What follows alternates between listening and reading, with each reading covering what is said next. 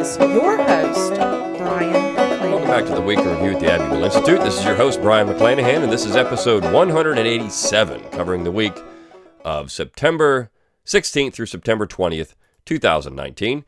Glad to have you back in the program. Very glad to be here. Don't forget to follow us on Twitter at Abbeville Institute. Like our Facebook page at Abbeville Institute, and of course, subscribe to our YouTube page at Abbeville Institute. If you don't want to search for all those social media accounts, just go to our webpage, abbevilleinstitute.org. At the top of the page, you'll see all our social media buttons. Just click on those, it'll take you right to those accounts. Also, click on that little Amazon button. That is our Amazon Smile account. If you want to support the Institute in a way that is painless while you're shopping at Amazon, you click on that button, you shop at Amazon, we get a little cut of whatever you buy. So it's a great way to support the Institute, and you don't even have to do anything for it. Just shop at Amazon like you normally do. You can also give us an email address while you're there. We'll give you a free ebook, and you'll get our daily dose of Dixie Monday through Friday, and our weekly email on Saturday and Sunday, which includes a link to this podcast. Also, don't forget to download our free mobile app. Just go to your app store on your mobile device, search for Abbeville Institute. It'll come up with our application, again, free of charge and you can get the Abbeville Institute on the go. That gives you access to our podcast, our lectures, and of course, a mobile access to the website. It's a great way to keep up with us, and again, free of charge. Virtually everything we do at the Abbeville Institute is free of charge. If you want to support the Institute, you can go to abbevilleinstitute.org. At the top of the page, you'll see a tab that says support. Click on that. You'll have donor options. You can donate monthly, annually, or a one time gift. All of that is tax deductible to the full extent of the law. So if you like what we do, you like our podcast, you like our website, you like all the programs that we do, please consider a tax deductible donation to help the Abbeville Institute and help us continue to explore what's true and valuable in the Southern tradition. You can also support the Institute while you're at that tab that says support. Click on the thing that says shop. You can purchase your Abbeville Institute apparel, hats, golf shirts, T-shirts, all kinds of great embroidered apparel. So it is nice stuff, high quality. It will not fade in the washing machine. So you get these embroidered materials. You wear them around. People ask, "Hey, what is that Abbeville Institute thing?" You can tell them, or what is that logo you got on your shirt, and you can tell them all about it. So all kinds of ways to support what we do. And of course, always share our material on social media. Rate this podcast on Apple Podcasts or wherever you get your podcasts. It's a great way to let people know you like what we do and you appreciate the material that we put out on a regular basis. All right, well, let's talk about that material.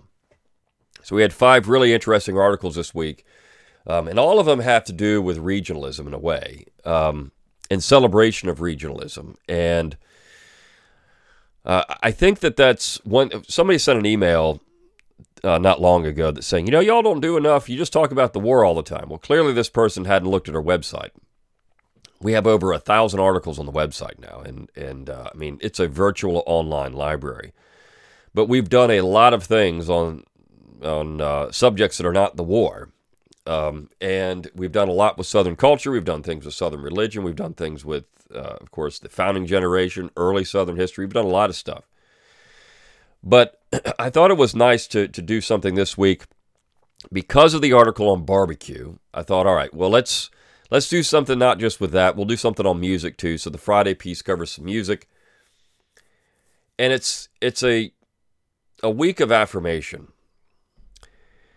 Um, we started the week with a piece on John C. Calhoun by a young professor named John Grove. Now, this piece was originally published at the Imaginative Conservative, which is also a very good website. Uh, they they publish uh, some good articles here and there, and um, this article appeared there, I think, a couple of years ago. But I thought it was a nice addition to our website to have it here, and we they run our material quite a bit, and we run theirs at times. So um, it's a nice collaborative effort when it works out. And so we ran this piece by John Grove, and it's on Calhoun, and it has to do. And we've we've discussed this before, and of course, last week we had the issue with Professor Guelzo there, who's now at Princeton University. Um, and one of the things that the neoconservatives like to do is paint everything that's uh, paint the South with the uh, charge of treason. Everything that's wrong in America goes back to the South. A lot of it has to do with that these people are are um, often uh, acolytes of Harry Jaffa, who was, or at least his intellectual tradition, which is now the Claremont Institute in California. Uh, they believe that the United States was a proposition nation. And by that, they mean that the one line of the Declaration of Independence, where it says, We hold these truths to be self evident that all men are created equal, that they're endowed by their Creator with certain inalienable rights, that among these are life, liberty, and the pursuit of happiness. That that is the line that defines America. It was a proposition. So essentially, the Declaration is a founding document. Now, the late historian Pauline Maier, for all of her problems in some of her books, said, said it best. Look, the Declaration is not a founding document, it's a defounding document. It's a document of independence, it's a document of secession. However, you can find in that document certain principles that would carry forward into American politics, but not that particular line. The thing that made that document important is was a continuation of the ancient constitutions of Great Britain or England. If you look at the English Bill of Rights of 1688, it, mo- it mirrors the Declaration of Independence. And of course, this tradition of resistance to tyranny had been there since the Magna Carta of 1215, or Magna Charta, both are fine to say, um, of 1215. So when Jefferson wrote the Declaration, this was an expression not just of the American mind, as he said, but also of the political tradition of Great Britain. It's that, it's that tradition of self determination. So if you look at the last paragraph of that document, that established that we had 13 free and independent states. And by free and independent states, Jefferson said, look, these states can do everything that independent states may have right ought do, which included the state of Great Britain. He called it a state. So we had 13 independent countries in North America. These independent countries had their own unique character. Virginia was different from South Carolina, and South Carolina was certainly different from Massachusetts or Connecticut. Pennsylvania was certainly different from Georgia. These 13 states had their own independent, unique character, and that's something that Southerners hung on to throughout their entire history. Even in the South today, there's a reason why college football is so popular in the South, because it's an expression of place and state.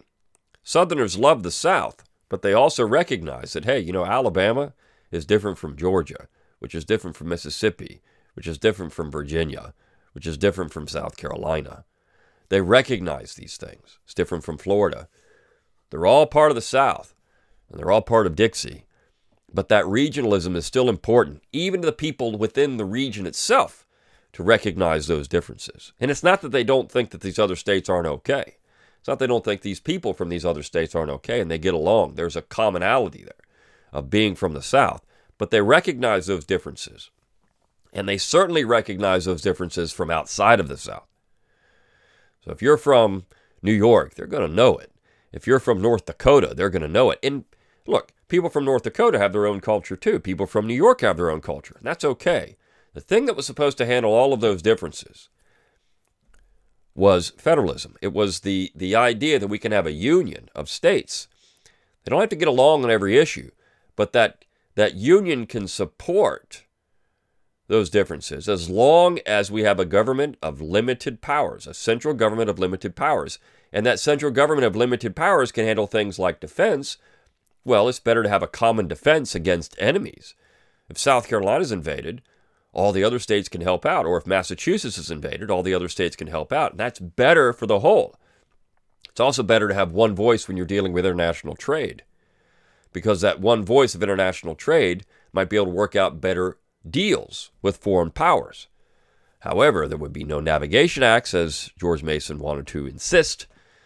Course, that amendment to the Constitution wasn't ratified. This is one thing that people miss when they say, oh, the Constitution was all about slavery. Really? I mean, George Mason wanted to prevent navigation laws, which were tariffs, because he understood that these things could also be sectional in nature. So trade was fine as long as one section didn't dominate that trade, and it was for the benefit of the whole.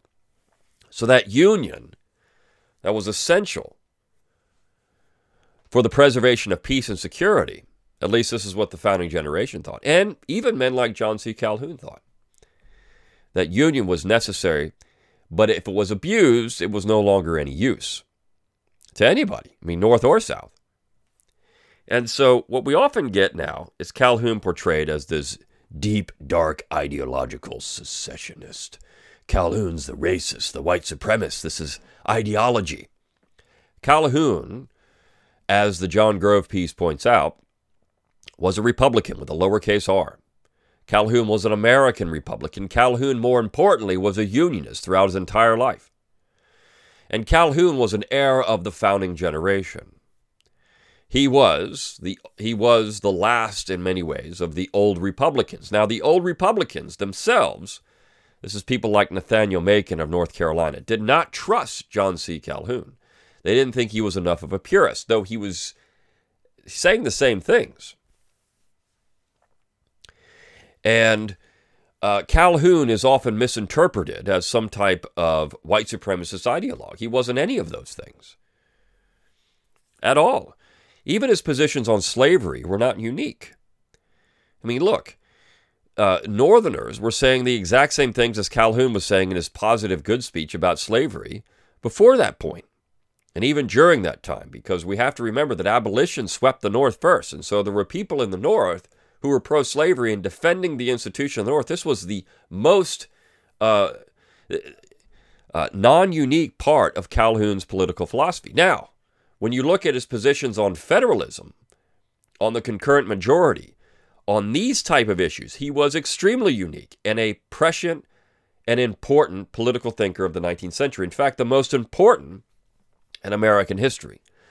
As Clyde Wilson used to tell people uh, when they would ask about Calhoun, and he still does, when he was the editor of the John C. Calhoun papers there at South Carolina, University of South Carolina, people from all over the world would come ask him questions about John C. Calhoun, not about Calhoun's views on race or slavery, because again, that wasn't the most important part about Calhoun's thought. The most important part about Calhoun's thought was what as the systems that he devised to try to tackle the problems of centralization. This is what they were looking at.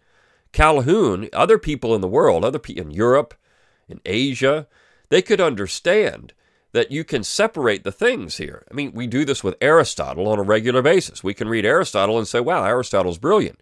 If you read politics, there's a long defense of slavery essentially in politics. But yet we don't really talk about that. We talk about the important parts of Aristotle's political and social philosophy. Outside of that, moral philosophy, ethical philosophy. These are things that we talk about with Aristotle. We don't talk about his views on slavery, which he considered to be a natural thing. And that's good because we can separate the two. We can say we don't agree with Aristotle on slavery. Important, we don't agree with that. But yet, Aristotle had some valuable things to say about society, did he not?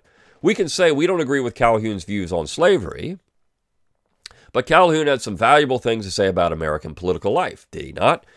Did he not have things to say that were important about power and what Congress has done to the Constitution? Because Calhoun placed a lot of the blame for the problems of America on Congress. And uh, from a person who's written Nine Presidents Who Screwed Up America and essentially how Alexander Ham- Hamilton screwed up America, which was supposed to be how the Supreme Court screwed up America. The one book that I haven't done is how the Congress screwed up America. This would be uh, a, a 200 plus volume set because every single Congress, from the first to the present, has done something to mess everything up. Because from the very first Congress, they started punting their responsibility or they started going back on the promises that they made, members of the founding generation, when that Constitution was ratified about what it would actually mean and do. So this piece by John Grove is important because what he's doing is taking down a neo a neoconservative like John Daniel Davidson at the Federalist. And Davidson says some things that are right at times. I mean, there's the neocons are right on some things at times. But when they start attacking the South and they start saying the South is really it's just Democrats, this is where they get into the stupid Republican Democrat dichotomy, which doesn't make any sense uh, because there isn't really one. Um, and they start uh, talking about how the South is the major problem in American history. That's where they they undermine their own position because the South was the conservative counterweight to everything that was wrong with America. The South was holding on to that founding tradition longer than any other section. And they knew it. And they knew it because they believed in that regionalism. They believed that they were an independent and separate people that needed the Union, but yet understood that the Union only worked if that Union did what it was supposed to do which was allow for the diversity of America. I mean, the South had always been interested in diversity. The North was trying to forge a national polity, and by that, a one people mentality. This is clear from the beginning. You can find it. They actually admit it. Now, you had Southerners that would foster the same idea as well, John Marshall being one of them. But certainly Northerners clung on to this nationalism more than most. Why? Because they understood that nationalism worked for their section. You see, Northerners are just as sectional as Southerners. They just hide behind this cloak of nationalism. Southern nationalism was real nationalism. I, I would say this John Marshall for all of his problems, was a real nationalist in that he believed that uh, the nation was best suited for all, and he certainly thought the South would be better off in that. Now, he was wrong in this account, but he certainly thought that uh, we should have a nation that benefits and burdens all equally. I mean, Marshall, I believe, was a real strident nationalist. There's a difference in this from, say, a Daniel Webster nationalism, which is just Northern sectionalism. So Marshall thought that by having a national government, you would prevent the Jacobites, the French revolutionary terrorists, from coming over and taking over the United States. What he didn't see is by advocating nationalism, you'd essentially have a revolution in America that would overthrow the Constitution. So, um, this piece by John Grove is great. It's it's a great piece because he points out that the the continuity between Calhoun and the founding generation and how important Calhoun is for American political life. And he takes down the right people, the Jaffaites, the Straussians, the neocons. He takes them down and he defends Calhoun. And that's important. So, on that same line of where you have this regionalism, how important it was, and what I just said, you have the piece on Wednesday by Boyd Cathey on Eugene Genovese. Now, Eugene Genovese was a Marxist. Eugene Genovese uh, was by no means, when he began his career, a pro Southern individual at all. Um, and Genovese transformed his views, not because that he was somehow duped by Southerners. This is the argument. Well, Northerners only became pro Southern because Southerners duped them. They, they just were too stupid, I guess, to understand that Southerners were just telling lies. Genovese became pro Southern because Genovese read the primary sources. I remember when I was in graduate school, I had a professor. He asked this question: Why did you, why do you think most most historians are leftists? And he was a leftist himself, and he said, Why do you think this is? And his his answer to his own question was, well, because I read the primary sources, I became a leftist. Uh, he was the chair of the department at the time, and I said that's completely. And I was in his class with the chair of the department. I said that's that's completely false. You can't be a leftist if you read the sources. Not in America. Not in America. But he, he didn't, of course, he's coming from a position of, well, I'm a leftist because I read the sources in the 1960s and I understood how mean spirited and nasty these people were in the in the civil rights movement. So he became a leftist. And um, from for me, uh, looking at the founding generation, looking at the antebellum period, I, there was no way if you read the documents that pertain to the Constitution, you could be anything but someone who believed in the quote unquote compact theory, which is in fact the compact fact of the Constitution. There's, there's no way you could do it. The evidence is all there. And for Genovese, there's no way you could walk away from reading all of these letters and documents having to do with the South and not recognize that Southerners really were a unique people. And for Genovese, it was the deeply religious side of the South that made them a unique people. It's not saying that Northerners weren't religious, but Southerners, and his he actually said this. He said Southerners won the biblical arguments. He said he's no biblical scholar, but to him, Southerners won the biblical arguments. And so here's a man that wrote the most important book, one of the two most important books on American slavery, Roll Jordan Roll, The World the Slaves Made. I mean, this is a tremendous book. If you've never read this book, it's a it is something that will be transformational in your view on slavery. The other is Fogel and Engerman and Time on the Cross. Both of these books are tremendous works on Southern history and society and slavery, and they did not see eye to eye.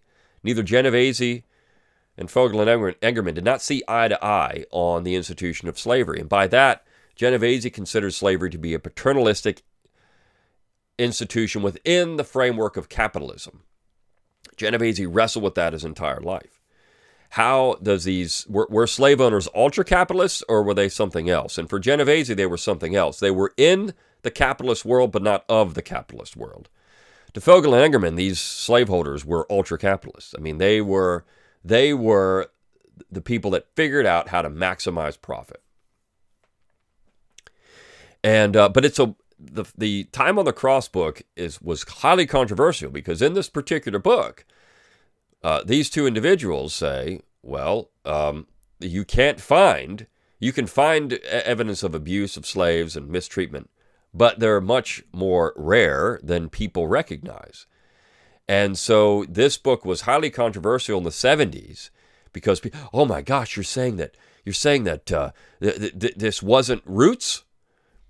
See, people were getting their history from Roots, or from uh, nowadays it would be you know 12 Years a Slave that film or whatever. And of course, 12 Years a Slave. Historians in the 1980s went out and looked at, um, and this is mainstream historians went out and looked at 12 Years a Slave, uh, and found that there's a lot of exaggerations in this particular book. I mean, first of all, it was written through the lens of an abolitionist, and the abolitionists were prone to do these things and they couldn't verify this. Now, if this did happen, I mean, Solomon Northup was kidnapped and unfortunately kidnapped, brought to the South, forced into bondage for 12 years until he was finally released. And Southerners were very quick to do this, by the way, when they figured out this guy was not a the, the Southern legal system, this guy was not a slave. I mean, he was a free man. Um, but the way that the, the language used, I mean, they're suspicious of, of some of the things that were said in this book, that they were essentially fabricated by the abolitionist writer who was writing it through Solomon Northup. So um, there's a whole lot of literature on this as well. But see, this is where people get their material from, from Hollywood, right? Genovese and Fogel and Engerman are not Hollywood. They are looking at the materials and saying this is what they found. And so um, this is an important discussion to have. And these two books, if you're going to read two books on slavery, you read Time on the Cross and you read Roll Jordan Roll um, because they're the best. Still the best. Now, these arguments that people are, I mean, you have the 1619 Project, which we talked about, I think, once, uh, which is based on a book, which is, we're going to have a review of that book uh, next week, uh, which is completely hogwash. I mean, it's, it's awful. Um, and Genovese and Fogel and Engerman had already took down this position 30, 30 years ago, 40 years ago. Um, so, regardless, uh, you have this this uh, conversion of Genovese, and Cathey talks about this, and he says, you know, it was it was looking at these documents and seeing that the South was so religious. They were a deeply religious people. Southerners were, even those that had their moral failings, as Ge- Genovese brings up James Henry Hammond who was by no means a good Christian at all, but he had to speak to a Christian society. So that religion, that old religion, the older religiousness of the South was so important for the fabric of Southern continuity and for the fabric of Southern regionalism and identity. And so you had again distinctiveness. The South considered themselves a nation, Southerners considered themselves a nation before they even had this Confederacy. Now, Drew Gilpin Faust would say, well, it's all about slavery. It's not. Genovese ripped that whole thesis apart in his Mind of the Master Class. Uh, her book, Confederate Nationalism, which is just complete bunk. But Genovese tore that down in his Mind of the Master Class. So you have this regionalism manifested in things like religion or a, a political expression or anti imperialism, which is the Jason Morgan piece, and how important that. Now, Southerners could be imperialists. I mean, this is not to say that Southerners were not at times, so they were. But the Southern tradition, as, ex, as explained by Washington and Jefferson and Madison and Monroe, and many presidents following that, they just followed Washington's lead, was anti imperialism. And of course, you had two distinct peoples, one that was extremely imperialistic, the North, and its cultural imperialism, the other, the South, which was not. The South was never culturally imperialist. The North was. The North wanted to ensure that everyone was like them. And so that trans that was transferred into American imperialism in the 19th century. uh, the Spanish American War, the support for Cretan independence, and you just take your pick. You go down the line and you'll find Northerners. I mean, look, the Platt Amendment, which was so viciously, it's now excoriated. The Platt Amendment, Orville Platt of Connecticut, and Elihu Root, the Secretary of War, who was really the author of that. I mean, this is where it allowed the United States to constantly intervene in Cuba. You had the uh, American Indian Reservation System, which was uh, essentially created by Northerners to ensure that these American Indians became good Yankees. Right? So, I mean, this is this is certainly part of it. Jason Morgan does a fantastic job in this book on American on I'm sorry Empire. It's uh, the uh, the title of the book is um, American Empire: Global History by A.G. Hopkins. Um, and he, he compares Hopkins compares the United States with the British, but as as Morgan points out, it's not really the America; it's the North. That's the important part. So when we look at that idea of a love of place, and then of course where you have barbecue. Um, this piece by John Shelton Reed, which was originally published in the American Conservative, we have uh, access to it on the website for about 90 days. Um, and they graciously let us republish this. John, Sel- John Shelton Reed, great Southern historian. So he's a sociologist, actually, but more a cultural historian than anything else. Um, he wrote this piece on barbecue, and I, and I want to look at the last couple of paragraphs. Um, and he says this He says, A parable. In England, the homely native red squirrel is being driven out by the aggressive and invasive North American gray variety. Peter Coates writes that grays are the red delicious apples of the squirrel world. The red squirrels are like endangered old time local varieties, with peculiar names like Polly Whitehair and What's true of apples and squirrels is also true of barbecue. And ecologists would say that we're seeing decreasing biodiversity, increasing uniform ecosystems. Mass barbecue is the invasive species. Its progress seems to be relentless. I have a problem with that. For one thing, if the climax stage of the barbecue landscape leaves no room for folk barbecue, it will mean that the end of the community barbecue tradition. Purveyors of mass barbecue may claim that they offer something for everyone, but it's not really for everyone. Lawyers and construction workers, cops and college students, cowboys and hippies, preachers and sinners, rich and poor, black and white, all kinds of people used to gather in folk barbecue places like Stamey's in, Green, Greensboro, North Carolina, to eat $4 barbecue sandwiches for lunch. But at the International House of Barbecue, the prices are higher and the ambiance is thoroughly middle class. A guy with his name stitched over his pocket would be out of place. Moreover, the triumph of mass barbecue will mean that you can't tell where you are by what you're eating, and that will be a shame. Peter Coates writes that concern for the red squirrel entails the same commitment to the survival of local heritage, community identity, and ethos of diversity, and invests the championing of local cheeses and apples against the tasteless universalism of international agribusiness. Well, some of the some of us feel that way about local barbecue traditions. I've lived in North Carolina for 60 years, but I love Texas barbecue in Texas. I love Memphis barbecue in Memphis, Kansas City barbecue in Kansas City, and even mustard sauce South Carolina barbecue in South Carolina. Barbecue helps to put the there there.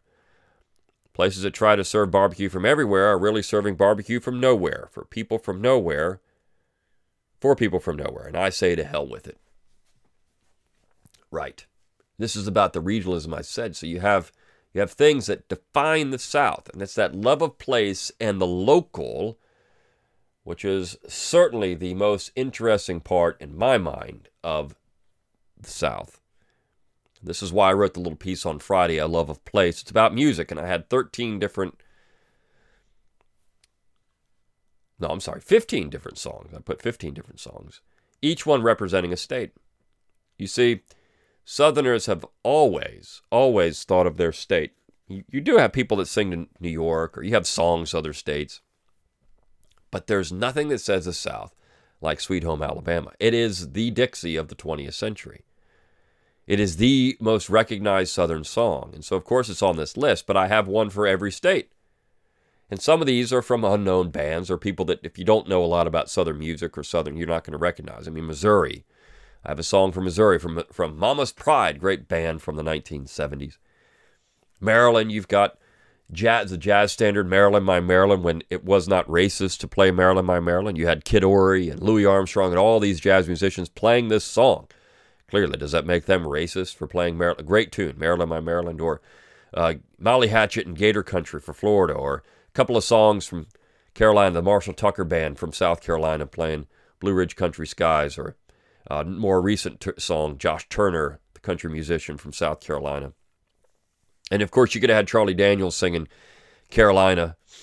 He's got a couple of different songs of Carolina, North Carolina, Charlie Daniels. But I have Charlie Daniels for Tennessee, the Charlie Daniels Band, which had a great tune about Tennessee. Darrell Scott Kentucky, Harlan, Kentucky. Uh, Ray Charles, Georgia on my mind. And uh, a Texas band, Whiskey Myers, but singing a song about Mississippi titled Mud. Great tune. Real tune defines. Ray, Ray Wylie Hubbard, which, if you're Screw You from we're, you're, we're from Texas. Great tune. and then uh, the Band of Heathens from Louisiana Hurricane and Jerry Lee Lewis, uh, Take Me Back to Old Virginia, and Jimmy McCracklin for Arkansas, and then a little tune uh, about Delaware, which is not often considered a southern state, and it's not today. Delaware is not a southern state today, but the people in the rural areas of Delaware are still much more southern in their habits and culture than people recognize. But this says a lot about place and a love of place. And that's one of the important things we can think of when we think about the South. And so that regionalism, that identity, uh, the love of, of home, hearth and home, that's what Southerners were constantly defending throughout American history for 400 years. Until next time, good day.